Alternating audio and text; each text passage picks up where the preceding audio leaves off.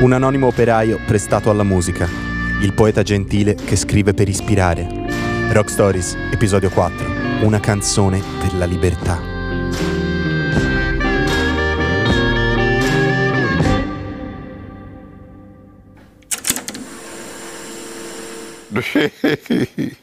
That's him.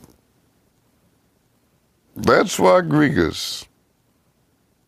This is my man. If I had to name 10 artists that I've ever been involved with, Rodriguez would be in the top five. Simple as that. Sugar man, won't you hurry? Non è facile essere paragonato a Bob Dylan se sei un cantante folk ed è praticamente impossibile che tu riesca ad esserne reputato migliore. Bob Dylan ha trasmesso tanto emozione, inventiva, poetica. Per essere migliori bisogna avere una certa credibilità dettata da un talento con la T maiuscola, che non passerebbe certo inosservato ed inascoltato alla maggior parte degli ascoltatori e delle case discografiche. Di poeti come Dylan ne nasce uno ogni chissà quanto. Non perché sia il migliore di sempre, almeno non per tutti, è un discorso abbastanza soggettivo, ma per quella capacità di scrittura che nella musica oggettivamente in pochi hanno avuto e sono poi riusciti ad esprimerla. Il protagonista di questa storia non si può certo dire che sia stato uno fortunato. A Detroit la vita è dura, oggi come negli anni 60, e se hai anche un cognome ispanico con lineamenti latini lo è ancora di più, anche se in realtà sei un americano del Michigan.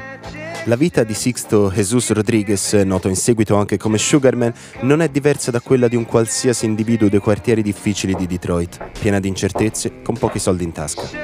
Sixto nasce nel 42, da padre messicano emigrato in USA e madre statunitense, e per la maggior parte della sua vita, per non dire tutta, sopravvive tra il lavoro nelle industrie automobilistiche e piccoli impieghi edili che riescono a pagargli la pagnotta quotidiana e un bicchiere di birra alla sera. Ma nonostante la situazione di vita oggettivamente non semplice, lui non è un gangster, è una persona gentile. Non si lascia andare a delinquenza o cose simili, dona sempre un sorriso a chi incontra e non gli piace neanche troppo essere al centro dell'attenzione. Lui è uno come tanti, e come tanti non è nessuno. Ha però una vera passione per la musica e ama suonare la sua chitarra un po' sgangherata. Una passione che però pare destinata a rimanere tale. Nel 67 trova soldi e forza per incidere un piccolo brano intitolato I Sleep Away che però non riscuote praticamente il minimo successo. Insomma, la tipica soddisfazione personale che utilizza anche per arrotondare, tanto che a volte lo puoi trovare a strimpellare qualche nota nei bar della periferia senza troppe pretese. La prima svolta musicale, se così la si può chiamare, avviene quando nel 1970 Sixto suona al Suar, un pub lungo il Detroit River, quella sera, in un'atmosfera cupa e con un senso quasi mistico dato dalla nebbia, dal rumore delle navi cargo e dal fumo di sigarette che c'era dentro il locale, ad ascoltarlo ci sono anche Danny Scoffy e Mike Theodore, un produttore della Sussex Records. Sixto non è certo un performer alla Bruce Springsteen, anzi si vergogna quasi a suonare davanti alla gente, tanto che quella sera suona di spalle, in un angolo. In una situazione oggettivamente surreale, Coffee e Theodore non capiscono se è meglio concentrarsi sulla musica o sul riuscire a vedere dove mettevano i piedi. Ma non farsi trasportare dalla musica e dai testi di Sixto è decisamente impossibile. Ne rimangono letteralmente folgorati. È un talento cristallino con competenza poetica senza paragoni. Non possono perdere l'occasione di scritturare uno come Rodriguez, quel mezzo muratore ispanico della periferia disgraziata di Detroit, che scrive come Dylan e che arriva a comunicare direttamente al cuore. Sai che storia da raccontare? Poi in un'epoca reduce dalle lotte per i diritti civili delle minoranze e poco dopo la fine della Summer of Love, tutto troppo poetico. Trasformava in musica le sue poesie su ciò che vedeva, diceva Coffey ed il poeta delle strade di Detroit segue i due produttori in studio di registrazione per incidere l'album del debutto. Lì dentro c'è tutto. Poesie, musica, emozione, arrangiamenti. È un album praticamente perfetto per il folk. E forse proprio ciò di cui il folk ha bisogno. Il capolavoro, perché di questo parliamo, Cold Facts, esce per la Sussex Records nel 1970, ma inspiegabilmente rimane solo una buona idea senza seguito. Praticamente nessuno sa che è uscito e nessuno sa chi diavolo è Rodriguez. Il nome ispanico non aiuta e lo abbiamo capito, ma anche Santana era messicano eppure lui lo conoscevano e come. C'è però da contestualizzare un aspetto. L'etichetta discografica fu fondata nel 69 dal mitico Clarence Avant, uno che con la musica ci ha sempre lavorato. Alla Motown Records la musica la sapevano fare e la sapevano sicuramente fiutare. Vedi quello che hanno fatto con i Jackson 5, con Stevie Wonder o Lionel Richie. Come spesso accade, ad un artista emergente viene data una chance facendolo firmare con una sussidiaria, una casa discografica minore ma sempre controllata dalla major, per poi eventualmente scritturarlo con la principale quando arriva al successo. Il processo per Sugarman doveva essere esattamente questo, ma per un motivo o per un altro il disco non sfonderà mai, un disco anonimo. Tra l'altro la Motown faceva anche al caso suo, dato che per eccellenza era la casa discografica degli americani non bianchi. È un'affermazione forte, lo capisco, ma è così. Avrà venduto sì e no sei copie in America, dirà poi Avant nel 2012. Passa il tempo, ma Sixto continua a fare i suoi lavori nei cantieri dei sobborghi di Detroit. Anzi, nel frattempo si compra anche una piccola casa dove tra l'altro vive ancora oggi. Nel 1971 ha già una serie di nuovissimi brani e verso l'inizio di novembre esce Coming From Reality, un altro album dalla poetica incredibile con dei testi struggenti. Ma purtroppo il copione neanche stavolta cambia. Due settimane prima di Natale, proprio come lui stesso canta nella canzone Cause, la Sussex risolve il contratto di Rodriguez. Anche se la cosa pare dispiacere più ai produttori. Sì, ok, ci hanno perso dei soldi, ma la vera sconfitta è non essere riusciti a far sfondare un così talentuoso artista. Rodriguez meritava le attenzioni di tutto il pubblico possibile. Era troppo bravo per rimanere nell'anonimato.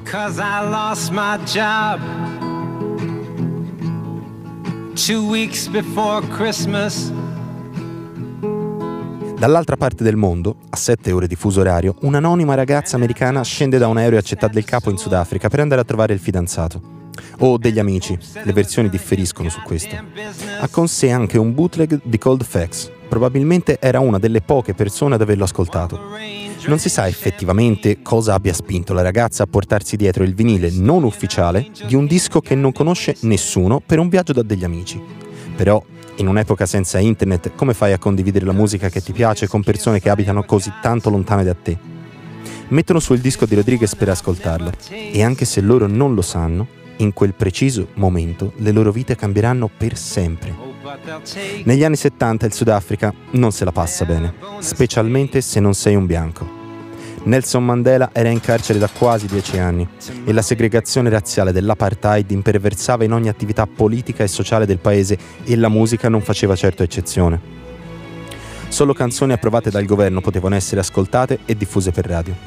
Il disco di Rodriguez sembrava quindi come una ventata d'aria fresca per i giovani di colore, e non solo certo, che vedevano in lui come una salvezza, gli anni 60 in America avevano portato tanti cambiamenti sociali e lui era arrivato in Sudafrica per liberare il paese dalla segregazione. Era un segnale, il disco di un ragazzo delle minoranze americane che arriva in qualche modo ad essere ascoltato dai ragazzi sotto il regime dell'apartheid e che parla di amore, di libertà e dei problemi che accomunano tutte le persone che vivono una vita difficile. Quel disco non era solo un insieme di canzoni folk, era un inno alla ribellione. In breve tempo Cold Facts diventa il disco più popolare dell'intero Stato e vende quasi un milione di copie in pochissimo tempo, al pari dei Beatles o di altri artisti decisamente più famosi di Rodriguez. Le copie del disco vengono stampate all'infinito, prima dalla RPM Records e poi da altre etichette locali e vengono diffuse tra tutti i giovani che vogliono lottare contro il regime e vedono in Sugarman il mezzo per riuscirci. Per vent'anni la musica di Rodriguez è la più ascoltata del paese, non teme confronti con nessuno e ha fatto da colonna sonora alle vite di migliaia di persone fino alla fine del regime del 1991. Sixto, sei una celebrità, sei un modello, sei quasi un dio. Già, ma chi è Sixto Rodriguez? Beh, il disco è forse il più famoso mai arrivato sul suolo dell'Africa meridionale, ma nessuno sa con certezza chi sia quel messicano che canta. Non si sa assolutamente niente di lui, non si assicuri neanche del suo nome. Sixto? Jesus? Sugarman? Le copie ristampate e diffuse nel paese aumentarono solo la confusione sulla sua identità, tanto che girava anche la leggenda che si fosse dato fuoco sul palco dopo un concerto andato male o qualcosa di simile. Nessuno lo conosceva, ma per la maggior parte dei sudafricani scambiarci due parole sarebbe stato come parlare con Dio in persona. E Sixto? È dall'altra parte dell'oceano e non sospetta niente Fa sempre il muratore e non disdegna mai un aiuto o un sorriso a chi glielo chiede. Lui è una persona come tutti, non è nessuno. Dopo la fine dell'apartheid, nella seconda metà degli anni 90, un gruppo di ragazzi guidati da un certo Sigerman, proprietario di un negozio di dischi, fanno sforzi immani per cercare di rintracciare quello che per loro è stato più di un semplice artista. Si mettono in contatto con la Sussex Records, che però nel frattempo era fallita, e anche con Clarence Savant alla Motown. Ma non sappiamo neanche se vive in America. Uno dei principali metodi di indagine era stato quello di cercare i luoghi di cui parlava nelle canzoni. D'altronde lui cantava quello che vedeva. Amsterdam, Londra, niente. Tutto inutile. La svolta arriva quando riescono a trovare il nome di un sobborgo di Detroit nel testo di Cold Facts. Pubblicano dunque un annuncio pubblicitario prima in un rudimentale sito internet e poi su dei cartoni del latte, al quale risponde la figlia di Rodriguez. Ehi, mio padre sta bene, ha cantato qualcosa all'inizio degli anni 70 e decisamente non è morto. L'avevano trovato. Colui che ha ispirato la lotta e la ribellione di milioni e milioni di persone è vivo e fa il muratore a Detroit. Oh man, questo dovrebbe essere qua su un palco a ricevere tutti gli omaggi che uno come lui meriterebbe. Ovviamente, da entrambe le parti il primo impatto fu un po' strano. Mi staranno prendendo in giro? Sarà lui il vero Rodriguez? Presi i contatti necessari, verso la fine del decennio venne organizzato un tour di Rodriguez in Sudafrica tra l'emozione più che tangibile di coloro che hanno fatto da intermediari. Un paio di date a cui poi ne seguiranno altre negli anni successivi. Il gruppo dei ragazzi che lo ha rintracciato era al settimo cielo. Avevano portato in patria la persona che ha cantato la colonna sonora della liberazione del Sudafrica per vent'anni. So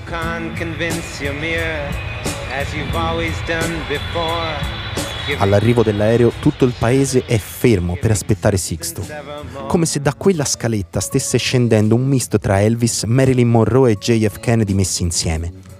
Tutta quella gente che lui a sua insaputa ha ispirato è lì, che grida di gioia, solo per averlo visto da lontano. In Michigan non era nessuno. In Sudafrica era paragonato allo stesso Mandela per quello che ha indirettamente fatto per il popolo.